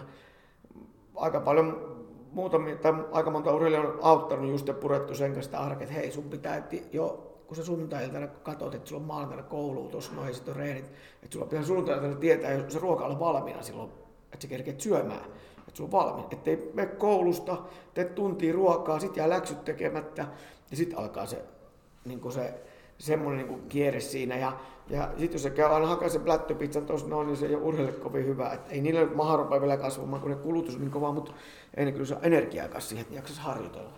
Eli on, meillä on loistavikin esimerkkiä siitä, että miten se hyvin toimii. Että monet vanhemmat toi aina viikonloppuna sitten tupperoidan kipoissa ja aina jäätilöisissä lapsille ruuat ja viikoksi pakastimeen ja se homma toimii siellä. Et tota, jos yrittää sillä koulu, koulu tuota ruualla ja jolla protskupatukalla arjen pärjätä, niin ei tule jaksamaan. Olisiko se päästänyt oman muksus, jos ajatellaan tuosta asunut jossain muualla, niin päästänyt muuttamaan Turkuun urheilulukion takia? Mm epä, no siis ei siis varmaan äitiltähän se olisi kysynyt, niin äiti saattaa luvan. niin, niin, tota, mutta voisin sanoa, että e, olisi ollut, no sit tukiverkosto olisi sitten ollut varmasti täällä Turussa, jos myös Savossa asuttu, että olisi ollut lähellä ihmiset. Meillä on hyvät ystävät asu täällä ja jonkunlainen tukiverkosto olisi ollut lähellä joku tuki-ihminen, mutta tota, no, hän lähti 19-vuotiaana Sveitsiin kolmeksi kuukaudeksi, niin, tota, niin, niin opettelemaan sitä ruoantekoa ja viime keväänä ja muuta. Ja tota, sitten kun me käytiin siellä, niin kun katsoi sitä ruokakaappia, niin, niin, niin no oli siellä onneksi makruja siellä oli. Ei siellä hirveästi tomattia ja kurkkua ollut kaapissa. että en, en olisi ollut välttämättä tyytyväinen siihen tilanteeseen. Että ainakaan niin toiselle puolelle Suomeen. Että, että, että, nyt mulla on hyvän kaverin poika lähtenyt sellaista Mikkelin pelaa jääkiekkoa, niin se on ihan eri asia. Siis 16-vuotiaana on ihan eri asia, kun on se tunti vartin matkaisin vanhemmilla. Mm. Ja vanhempien työ semmoista, että pystyy arki-iltana vaikka käymään siellä, niin se on ihan eri asia, että se tukiverkosto on niin paljon lähempänä. Joo. Selvä on, vaatii, vaatii nuorelta paljon, vaatii lapselta paljon jos, urheilulukio lähtee salibändiä pelaamaan. Sä oot aikaisemminkin maininnut, että täytyy kuitenkin muistaa se, että sinne maajoukkueeseen voi muutenkin päästä. Kyllä, että se ei ole niin se juttu, että se olisi este, mutta kyllähän se lisäharjoittelu, se on aina ympärillä pikkusen parempia pelaajia siinä harjoittelemassa, niin kyllähän se auttaa mm. ihan varmasti niin kuin sillä, sitä parasta itteensä, jos yrittää löytää salibändin pelaajana, niin siihen se auttaa varmasti. Plus sä näet niitä vuotta kahta kolmea vanhempia siinä, näet miten ne harjoittelee, miten ne on kehittynyt touhuissa. Sä näet ihan vierestä sen pelaajan, sen urheilijan arjen. Niin, ja kyllähän se toi, tuo semmoista koetun pätevyyden fiilistä, kun siinä on ympärillä. Sä oot ehkä fanittanut jotain pelaajaa, kun sä oot ollut itse vaikka nelosluokalla ja se urheilija on ollut seiskalla. Sä oot käynyt katsoa jotain C-junne SM-finaaleita tai jotain muita pelejä. Ja tuota, esimerkiksi mullekin on yksikin poika sanonut silloin, kun me 0 0 voitettiin niitä Suomen mestaruuksia, niin ne katto siellä niitä poikia. Ja sitten kun se päivä koitti, kun pojat oli viimeistä vuotta urheilulukiossa, ja sä pääset sinne treeneihin, niin sanot, että ei jos koskaan silloin Liifillä voinut kuvitella, kun katsoo siellä niitä. Että se tulee myös sitä koettua pätevyyttä ja semmoista itsetuntoisille urheilijoille siitä asiasta. Lamade Venäpallo. Niin kuin tässä joku joskus sanoi mulle tuota Eerikkille, että Nämä meidän nuoret likat on pelannut tämän lajin läpi jo niin kuin alle 20 Niin kuin mä sanoin äsken, että mä olin 45, kun Tyko tuli hoitaa mua tyksistä. Ja mä olin silloin mielestä itse pelannut vaan tämän akatemian läpi, että mä en ole vielä lajia pelannut läpi. Että sitten ne urheilijat kokee sen, että ei tästä niin kuin enää saa mitään, kun ne on jo nuorena tehnyt kaiken niin moneen kertaan. Että pitäisi malttaa. Ja tuolla Lasse Kuronen naisten päävalmentaja uottaa niitä pelaajia, että kehittyisi tasaisesti ja tulisi sieltä niin aikuismaajoukkueeseen ja voitaisiin se Ruotsi pöllyttää joskus muillakin kuin silloin 99 ja 2001. Ja niin kuin näin. Mutta sitten moni totesi, että nyt tämä on riittänyt, että nyt sitten tehdään jotain muuta. Jos se, ne peli- ja harjoitusmäärät menee liiallisuuksiin, jos siellä suht nuorena on se sitten 13, 15, 16-vuotias, mikä siinä on se hinta, joka saatetaan joutua maksamaan sitä? No siis pahimmillaan se on, tulee joku loppuelämä haittatekijä. Esimerkiksi elimistössä tapahtuu jotain semmoista, että kipeänä urheilee tai jotain muuta, että jää jotain hengisverenkiertoelimistön haasteita, vaikka sydämen vajatoimisto ja jos muut, jos kipeänä urheilee. Ne on niin varmasti ne ihan kauheimmat tarinat, ää, mitä tiedän, että on tapahtunut. Ja, mutta kyllähän se varmasti on se, että se urheilija lopettaa lajiin, kun se ylikuormitus on niin kova ää, ja katkeroituu tavallaan sille salibändille ja urheilulle ja sitten kun ajatellaan tätä meidän yhteiskuntaa, niin voi vaikuttaa sen loppuelämä. Niin, nyt pitää muistaa myös niin se henkinen puoli, että kyllä, pelkästään, nyt on pelkästään kyllä. siitä, että kestääkö paikat. Ei. Ja kun pitää muistaa, että ne on aloittanut salibändin, niin ne on rakastunut jollain tavalla siihen salibändiin. Vaikka ne on joku kaveri mukana tullutkin sinne, mutta se, ne rakastaa sitä lajia ja se on niin hieno juttu niille. Niin, ja sitten ne on halunnut tavoitella ehkä jotakin unelmaa siinä. Niin, niin me ollaan aika kaukana siitä, mitä me haluttaisiin, että se paras itsensä urheilija salibändin pyrittäisiin saavuttaa ja missä vaiheessa se on aika harvalla se on 16-vuotiaana me palolajissa. Kyllä se on siinä myöhemmällä iällä Teillähän on, joskus kerroit sitä, että akatemia antaa suosituksia, mutta akatemia ei voi päättää, ei, ei voi eikä halua päättää mitään pelaajan tai seuran puolesta. Joo, ei. Kyllä me urheilijoille, niin kuin minäkin sanon, että nyt mä en näe mitään järkestyskuormusta, että sun pitäisi saada huilata.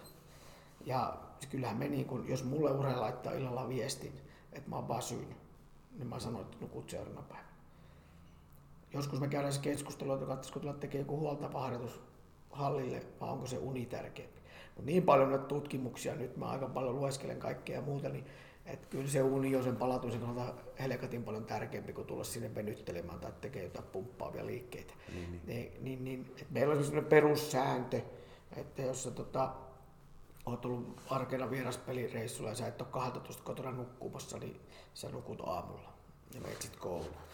Otetaan konkreettista esimerkkiä. Lukion ykkösluokkalainen, montako peliä tai harjoitusta per viikko olisi hänelle hyvä? Montako vapaata iltaa, montako vapaa-päivää? Joku sellainen Lähtökohta mun mielestä pitäisi olla tuommoista, jos se on huipulle tähtävä urheilija, että kyllä se yksi arki-ilta, yksi viikonlopun päivä pitäisi olla niin sitä urheilusta, niin ohjatusta urheilusta vapaata. Se niin kuin pitäisi olla minun näkemys. Eli maajoukkuetasolle tähtäävä urheilija. Kyllä, tai jo maajoukkueessa oleva. Niin. Viikonloppuna yksi päivä kokonaan vapaa ja yksi arki-ilta vapaa. Niin, koska sillä on se koulun rasitus siinä kaikki muu ja tällaista elämää. Silloin kun minä tulin tänne ja Aki Villander oli miesten päävalmentaja Tepsissä ja Jukka Ruotsen oli valmennuspäällikkö, niin silloin me rakennettiin semmoinen paketti, että Tepsin nämä huiput pelattiin aina keskiköiltään vapaa. Eli seura rakenti harjoitusrytmin niin, että esimerkiksi B- ja A-junnuilla ei ollut ikinä maailman keskiköiltänä treenejä. Sen takia, että nämä, jotka ovat tuolla lukiossa tai toisella asteella tai jopa korkea-asteella treenissä, niin pystyy keventämään sitä viikkoa. Et silloin se lukioikäiset, että tiedät kesikköiltä, voit mennä elokuviin tai nähdä kaverin tai lukea sitä pitkää matikkaa, niin sehän toimii nyt todella hyvin jo monta vuotta se systeemi. Ja tuota, joskus tietysti on nyt peli, joskus kesikköllä voi olla, mutta lähtökohta on, että niillä on aina se. Ja nyt esimerkiksi nämä tehoryhmän pojat, niin maanantailta sinne ei käy juuri ikinä hallilla, kun joukkueella sillä kun fysiikkatreeni tai huoltava treeni, niin nämä tehoryhmälliset tekee sen maanantai-aamuna sen huoltavan treeni. Sitten on maanantailtakin vapaa, sitten on kesikkoilta vapaa.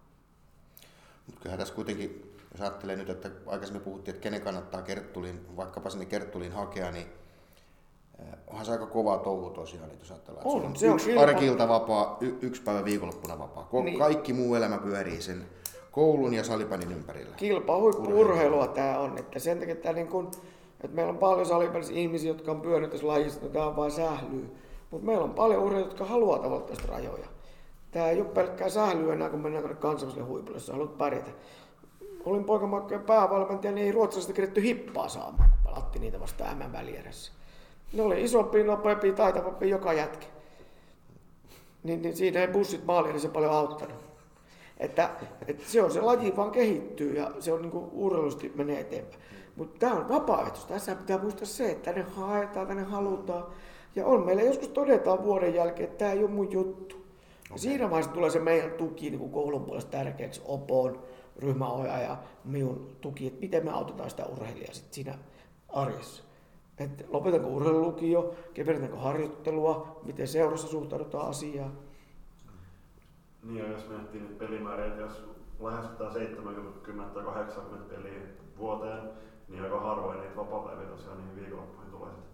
Joo, ei niitä hirveästi tuu. Ja sen takia me kun lajiryhmä lähden lukiolainen, niin meillähän ei niin kuin loma, lomilla juurikaan treenata. Et meillä saattaa olla tarjolla joku treeni, että me kevennetään sitä harjoittelua. Että nytkin oli just ennen joulua oli vielä mahdollisuus treenata, mutta että nyt, nyt turha puhua, kun tämä korona tuli sotkeen, mutta että muina vuosina muuten, niin kyllä me pyritään lomalla kevetä. Sitten on vain ne seuratreenit. Silloin se urheilija niin saadaan sitä rytmitystä siihen harjoitteluun ja sitä väliä. Mm.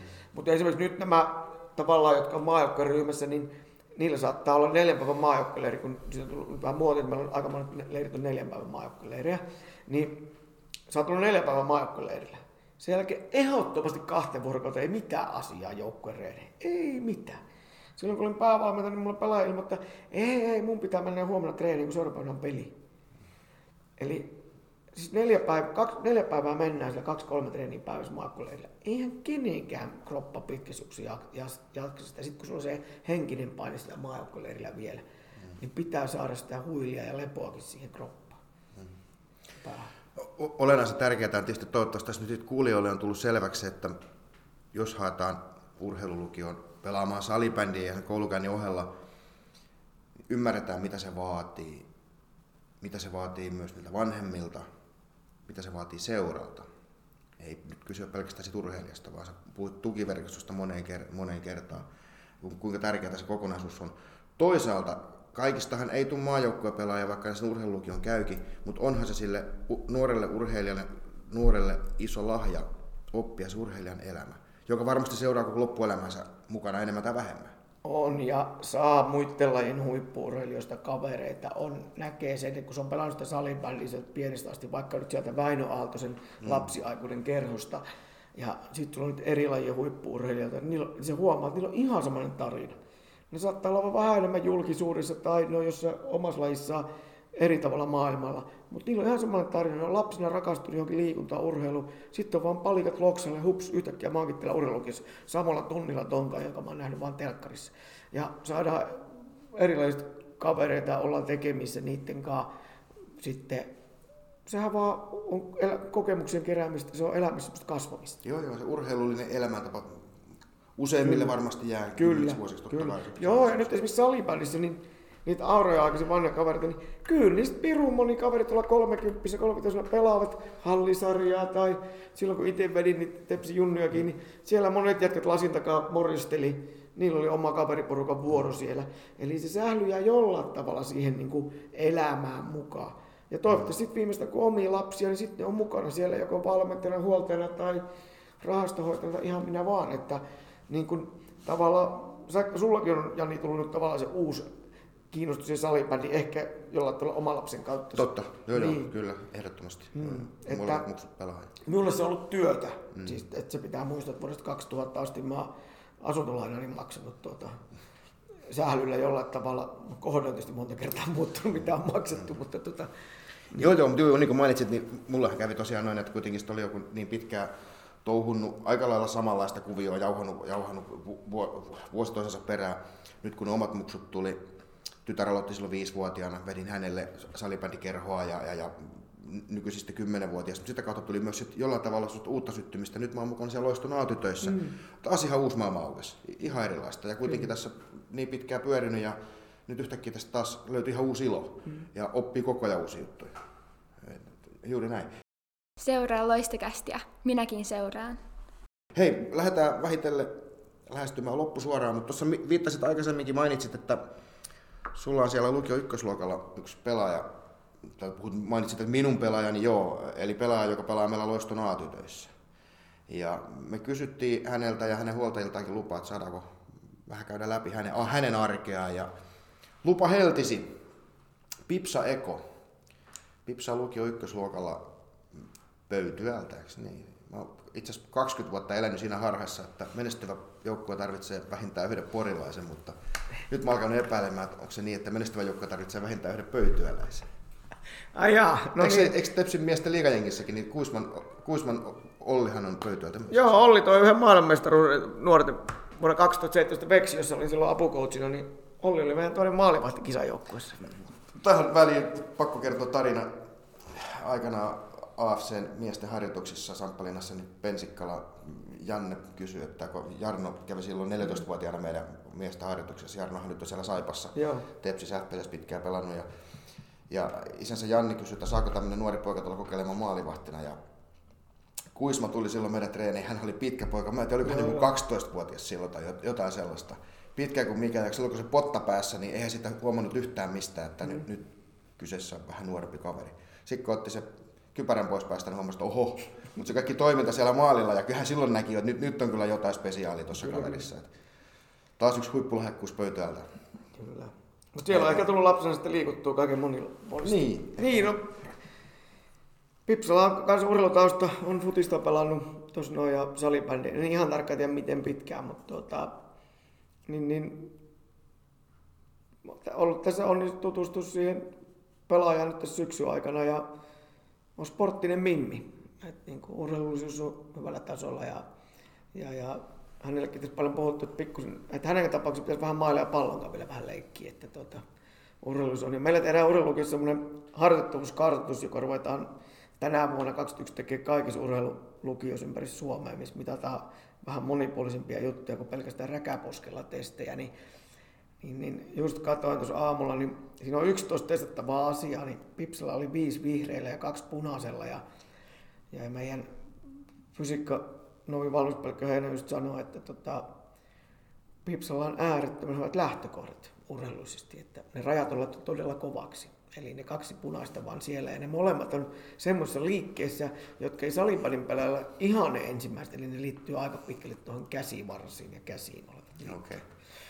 Ole. Ja tota, mutta Pipsa arki on sellainen, että nythän syksyllä kävi tota, aamuisin siellä val- huippurheiluopissa, eli missä opetetaan vähän valmennusta, ravitsemusta ja kaikkea muuta. Eli se on sitä tukijuttua sille urheilijalle itselleen siitä. Ja, mutta nyt vuodenvaihteessa alkaa, hänelle tulee aina maanantai-aamuna huoltava harjoitus. Eli liikkuvuusharjoitus, jotka meidän ammattilaiset vetää lukiossa. Tiistai-aamuna hänellä on lajiharjoitus, tiistai-iltana seurassa lajiharjoitus. Sitten tänä vuonna meillä on ajateltu just sitä ykkösten kuormitusta, kun kaikki on uutta läksymäärät, mistä jo aikaisemmin puhuttiin, niin meillähän keskiviikkoaamuna on lukio ykköset nukkuvat.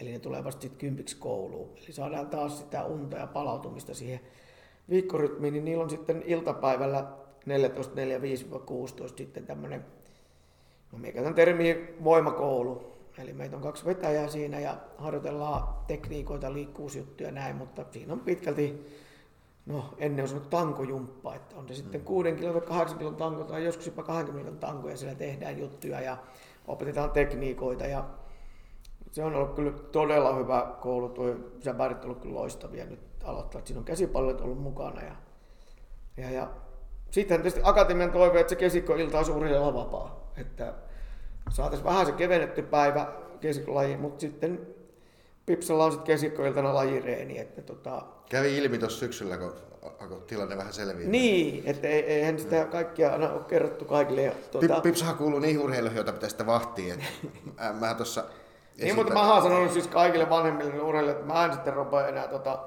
niin kuin näiden vanhemmaksi, että mulla on jo yksi saatu potkastu tuosta urheilukiosta oma pois ja toista, toinen ei urheilukio, että Onhan mä leikkisesti sanoa, että tässä on lastentarhan johtajan tehtävissä, että kyllä tässä lastentarhaa pyörittää, mutta vanhemmaksi ei tarvitse ruveta. Tuotta esimerkiksi, että Pipsalla on maanant- keskiviikko aamuna, aamuna treenit eh, ja keskiviikko... Ei, ei keskiviikko aamuna ei ole nyt, ei ole. Hän nukkuu sen keskiviikko aamuna. Hän nukkuu keskiviikko aamuna, keskiviikkona iltapäivällä oli sitä vähän voimailua. Mm. Ja, ja, ja sitten hänellä on aatetyön treenit illalla ja keskiviikkoisia aatetyöt aina vetää siihen puolen, puolen tunnin lihas, lihaskunnonkin siihen ennen lajia. Ja satunnaisesti Pipsa jää nyt sitten vielä naisten edustuksen treeneihin suoraan aatetyön treeneistä. Niin. Kysyinkin tuossa, onko sitä sitten muutama viikko aikaa, niin kysyinkin Pipsalta, että ootko muuten Atelle kertonut, niin eipä ollut. Niin, no siis sen me oli jo kerännyt sanoa, että niistä tuplarennista me en tiennyt mitä silloin, ja tätähän me yritetään Urille opettajat jutella, että päästä sitten arjesta kiinni. Ö, mutta esimerkiksi siinä mitä järkeä, että kun he tekee sen, meillä sen niin sanotun voimaharjoituksen tuolla, niin että enää sitten seurasta tehdä sitä fysiikkatreeniä. Mä sanoin että sulle pitää riittää se, että sä teet vaan lämmittelyä ja meet lajille. Et kun sä oot sen hyöty on siitä, sitä se vähän Tämä on hyvä konkreettinen esimerkki siitä yhteistyöstä. Mutta sitten taas mä sanoin Pippo, että sun pitää kysyä valmentaja, valmentaja sen päättää. No sitten ilmeisesti valmentaja siihen suostunut, koska mulle ei ainakaan Pipsa antanut siihen palautetta. ja, ja. se haluaa vaan treenata mahdollisimman paljon. Niin, niin, niin. Nyt pitäisi Pipsa ottaa itse puolustautumassa. Mutta ehkä te haastelisitte Pipsaa erikseen. Joo, no nyt sovittiin keskiviikosta, että jos hän menee Edarin treeneihin, niin hän ei osallistu tyttöjen treeneihin. Mutta tämä taas sitä, että se informaatio on vähän lisääntynyt. Mutta mä ymmärrän täysin, että nuori urheilija haluaa sinne naisten liikajoukkueen treeneihin. Siellä on hänen idoleja ja Kyllä. jopa kavereita ja muita, niin, niin, niin se on aivan selvä, että haluaa. Hänen, hän on ollut tuolla liiton leireillä, niin hänen kavereitaan muista seuroista pyörii jo tuolla naisten joko B- tai A-liigan mukana, niin ehkä nämä nuoret haluaa.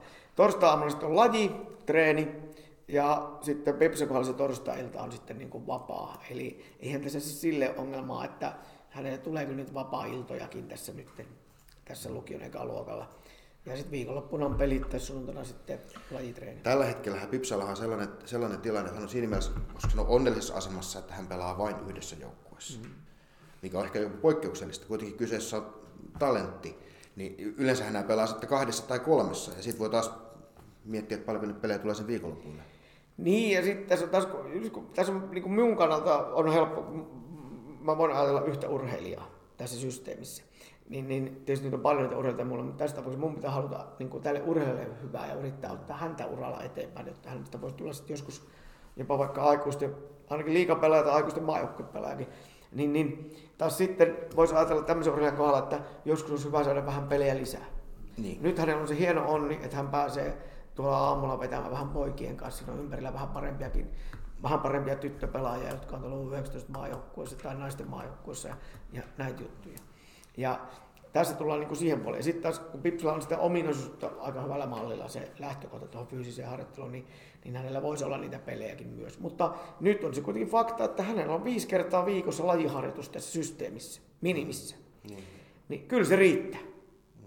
Ei tarvi yhtä iltalajireeniä enää seuraajoukkoissa lisää. Mm. Ei todellakaan yhtä. Sitten sitä fysiikkatreeniä tuli erilaista, niin niitäkin tuli vielä se kaksi vai kolme siihen viikkoon. Niin, no nyt tulee niin kuin kaksi tavallaan, että tuota, niin kuin akatemian puolesta ja ja, ja, eli on se huoltava harjoitus ja sitten on se voima ominaisuusharjoittelu. Ja tämä on nyt tämän, ollut tämän lukion eka vaihe, luokan vaihe. Sitten voi olla, että tulee jotain muutoksia hänenkin kohdalla siihen. Niistä pitää sitten keveämmällä keskustella näistä tulevaisuussuunnitelmista. Mutta, tota, mutta niin tässä on niin sillä tavalla, että erottaa, että vaikka näyttäisi, että illalla, että eihän sillä ole kuin kolme kertaa viikossa seuran treenit. Niin sitten kuitenkin, kun tulee ne akatemian treenit, niin hänellä on siis minimissään kuitenkin viikossa mm.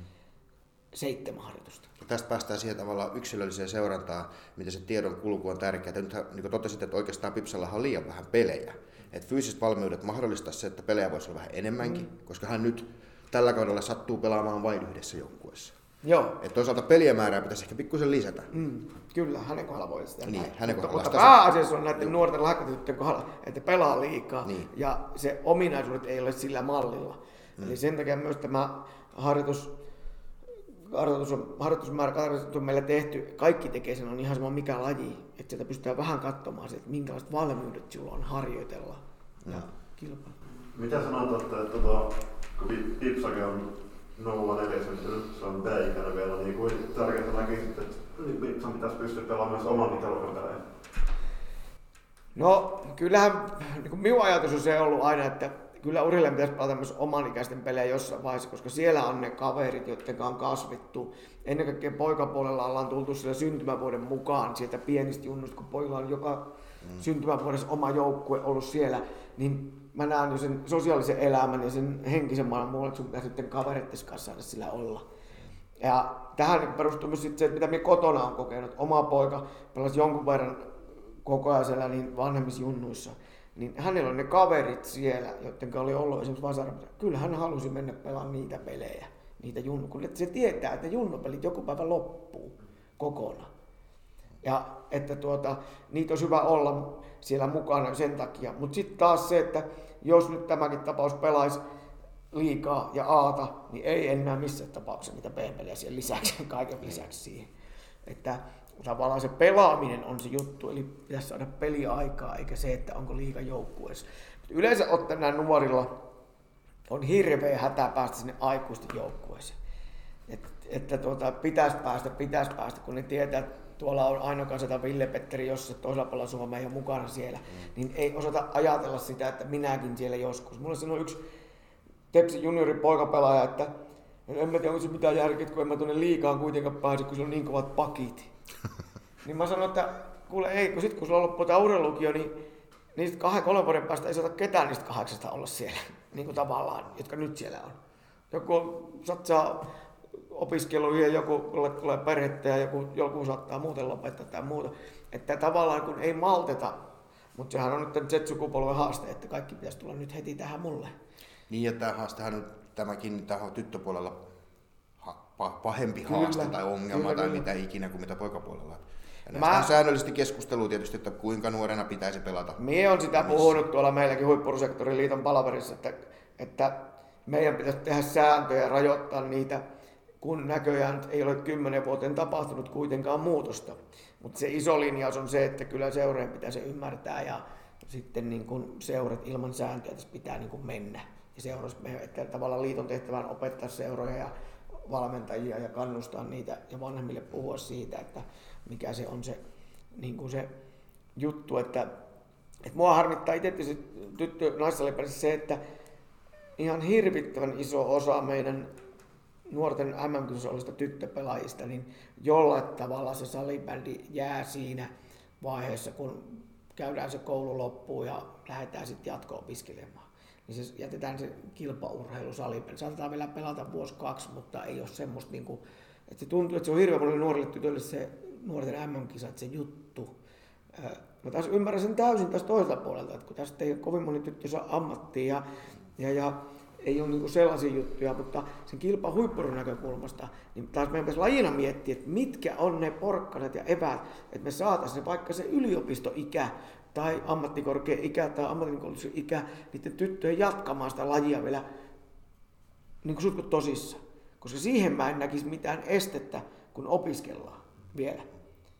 Kunhan me nytkin naisten maajoukkue pelaa. Nytkin mä vedän tuossa naisten maajoukkueelle pelaajalle niin kerran viikossa niin, niin, taitotreeniä, niin, niin hänen ohjelman mukaan se on rakentu, hän tietää mun aikaikkunat ja sieltä hän kattelee lukkarinsa ja me reenataan kerran viikossa sitten hänen kanssa nyt.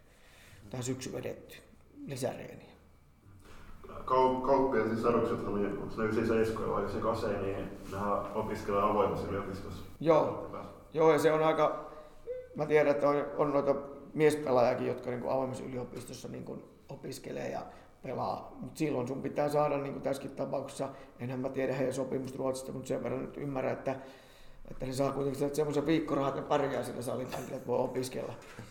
Ja, ja sitten tämäkin mun urheilija sai nyt, kun mä vedän täällä Turussa niitä privaattireeniä, niin hän sai sitten urasäätiöltä nyt tukirahaa, ne on ihan julkisia tietoja, 1500 euroa puhtaana sai rahaa ja, ja, ja näin, että se sitten vähän helpottaa niitä juttuja. Mutta että se on se, ja yksi syyhän siinä saattaa olla se, että se, mistä puhuttiin jo aikaisemmin, että se nuori tyttöpelaaja pääsee jo siellä sitten C-ikäisenä sinne A ja tämän naisten liikaan pelaamaan. Ja tavallaan, niin kuin mä sanoin, että se on pelannut 19-vuotiaana sen lajin läpi siltä osin. Kaikki nähty. Niin, niin sitten ei koe, että tämä on se juttu. Se on ollut hieno juttu. Taas sitten, jos me mietin sitä urheilijaa taas, mitä työssäkin pitää miettiä, niin lähteä ulkomaille pelaamaan vaikka ruotsi, kielitaitoa, ehkä jopa opiskelemaan. Niin onhan meillä se suuri juttu se, että lähtee ulkomaille vuodeksi kahdeksan takia. Mm. Oppii kieltä, elämänkokemus tulee. Niin mä sanon noille mieskin pelaajille, että, että käykää jossain vaiheessa uraa siellä ulkomailla katsomassa se vuosi tai kaksi. Kyllä se antaa semmoista pääomaa teille, että oksat pois sieltä. Kyllä. Ja palataan vielä takaisin tuohon Pipsan esimerkkiin, niin aikaisemmin puhuttiin noista, että liitto seuraa ja pisteyttää ja rankkaa pelaajia, niin, niin miten esimerkiksi Pipsan osalta? No kyllä mä tyttömaajoukko eli U16 maajoukkocoachille on soitellut silloin kun tuli valinnat, niin soittelin ja kyselin, miten he näkee pelaajan kehitystä. Ja, ja, ja, Eli se... heti kun Pipsa pääsi urheilulukioon, niin sam, ikään kuin se aktivoi sitten, että sit sä oot saman tien yhteydessä Kyllä, taisi olla vielä ennen lomia jopa olisiko ollut, että soitin silloin silloin ennen juhannusta ja soitin ja, ja, ja kyselin, miten he näkee sen pelaajan. Ja sitten mulla oli tietysti, kun oli tullut hakemukset, niin olin käynyt katsoa jonkun pelin ja, mm. ja, ja siellä infossa mä kerään, että tammikuussa keräsin, että ketkä on kiinnostuneita. Että edes, niin kuin, sit voi vähän tsekkailla ja tietysti nykyisin on ne nauhat ja pelit, vehkeet pystyy katsoa aika hyvin netin kauttakin noita pelejä, jopa jälkeenkin päin. Niin, niin, niin niitä ja tota, jos tarvitsette, mä annan sulle Solisporttiin tunnarit, niin pääse katsomaan atettuja pelit. Hyvä, kiitos. kiitos. Ja tota, sitten me saadaan, tota, niin, niin tietysti juttelin, ja nytkin tässä syksyllä ollaan monta kertaa ollut maajoukkojen kanssa tekemisissä. Se taas minun työssä se ongelma, että minä olen aina se, joka soittelee maajoukkojen että aika harvoin niistä soittaa tänne päin. Että, mutta, tota, mutta niin kun, minun arkeen kuuluu naisten maajoukkojen päävalmentajille soittelut, U19 maajoukkuecoachille soittelut poissa tytöissä U16 coacheille. Että tavallaan kun nyt sillä on ollut siis pariryhmän se U17 pelaamassa, niin siinä on se tarkkailupolku vähän jatkunut noilla leireillä. Ja, ja, ja nykyään me tava, on tavattu tässä huippusektorin palavereissa, mutta nykyään pidän yhteyttä miesten maajoukkueessa sitten, kun näen noita pelaajia tuossa arjessa ja muuta. Et, että kyllähän nämä, niin nämä myöhäiseränneet pelaajat on aina semmoinen niin itselleen hyviä niin kuin, juttuja. Nytkin pääkallolistassa viisi syksyn menestyvää pelaajaa, niin joku Toni Salaminen on tullut mm. siellä nyt näyttilan listoilla ja hän oli lahjakas kaveri, mutta nyt on noussut niin kuin eliittiin. Mutta eli Pipsakin on nyt rankattuna jollain tavalla. Että hän, se hän on, on siellä seurannassa, maajoukkueen valmentajien seurannassa, että kyllä ne seuraa. Minkälaisia määriä, minkälaisia määriä ne pelaa? Nyt, nyt pitäisi soittaa sitten maajoukkueen valmentajat. Enhän minä tiedä ihan salaisia listoja, että mitä Joo. heillä on ja paljonko heillä on ja miten he merkkaavat. En tiedä heidän kirjanpidosta, mutta tavallaan mä koen myös minun velvoitteeksi sen, että mä kerron täältä uutisia, miten on mennyt, missä on mun mielestä tapahtunut kehitystä, koska taas se auttaa sitä urheilijakin varmasti ja mä pystyn kertomaan, mutta sekin on myös niin päin, mä kerron urheilijalle, että, että jos tässä nyt alkaa kovin kova alamäki, niin kyllä mä myös kerron senkin, että jos mm. meillä on jotain haasteita, vaikka loukkaantu. Mä aina sanon urheilun että sun tehtävä on ilmoittaa maajoukkojen valmentajan loukkaantusta. Mä en saa ilmoittaa, kun on nämä GDPR-säädökset ja muut, että se on sun oma tehtävä ilmoittaa. Just, just. Et niillä on et tiedän, että esimerkiksi meilläkin oli maajoukkueessa pelaajalla oli velvoite ilmoittaa meille sun loukissa. Ja meillä oli sitten vaitiloon velvollisuus maajoukkuecoachilla, että meistä muualle kerrota. Mm, okay.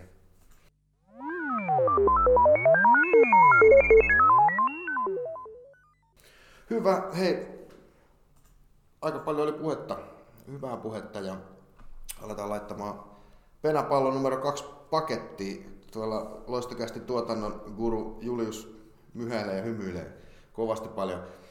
Atte, ootko seurannut Star Wars-leffoja? Ootko oot nähnyt? Öö, joskus aikoinaan, mutta en näitä uusimpia. Mä tuossa Pertulta kyselin, en tiedä miksi, mutta kyselin, että mikä Star Wars-hahmo Perttu olisi, mutta mi- mikä sä olisit? Muistaaksä yhtään hahmoa sieltä edes? Saat valita Harry Potteristakin, jos on tuttu. Sekin on mennyt ohi. kyllä, kyllä, se, kyllä se ehkä tonne, sit, sit, kato sitten se menisi tonne kyllä tonne Uno Turhaporon maailmaan. Mutta tota, ei, ei, ei, mulla kyllä semmoista suosikkihahmoa siellä oikeastaan ole, että tota, mikä mä olisin. Prinsessa Leija. Niin, iso mörkö musta ei saa, kun mä niin pieni. En osaa kyllä sanoa. Tota, paras elokuva ikinä. Mm. Jaa, nyt panit pahaa. No ehkä mä sanon se Uno Espanjassa. Uno Öpsaniassa jo. Klassikko. Niin.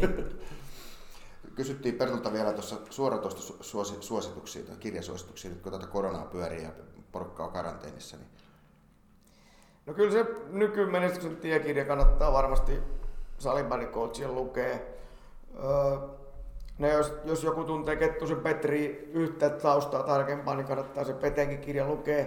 Itselle se Peten kirjan lukeminen oli aika hidasta, koska koko ajan kelasit, missä itse meni ja oli paljon tietoa niistä sisäpiirin jutuistakin silloin, mutta tota, se oli mukava lukea. Ja, ja, ja tuota, kyllä mä noita urheilukirjaa luen, mutta en ole ihan niin fanaattinen, että mulla on tuo liikunta ollut nyt tässä viimeisen puolitoista vuotta aina tärkeässä osassa. Ja mä kun menen lenkille, niin, niin, niin mä en kuuntele äänikirjoja. Eli me en halua rauhoittua sit siellä pururadalla omia ajatuksia. Että et kuuntele musiikkiakaan. en kuuntele, että se on mulle semmoinen, koska Nykypäivänä erikoista.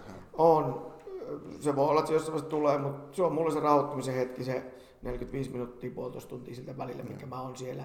Koska tuo arki on niin hektistä ja hallin meteli ja melu on koko ajan päällä, niin en ole siihen opetellut vielä. Kyllä. Hei, Atte Juuti. Kiitos. Kiitos taas, taas hauskaa, taas hauskaa. Joo. Tästä jatketaan. Se oli, se oli pennapallo numero kakkonen. Me palaamme. Kiitos, moro.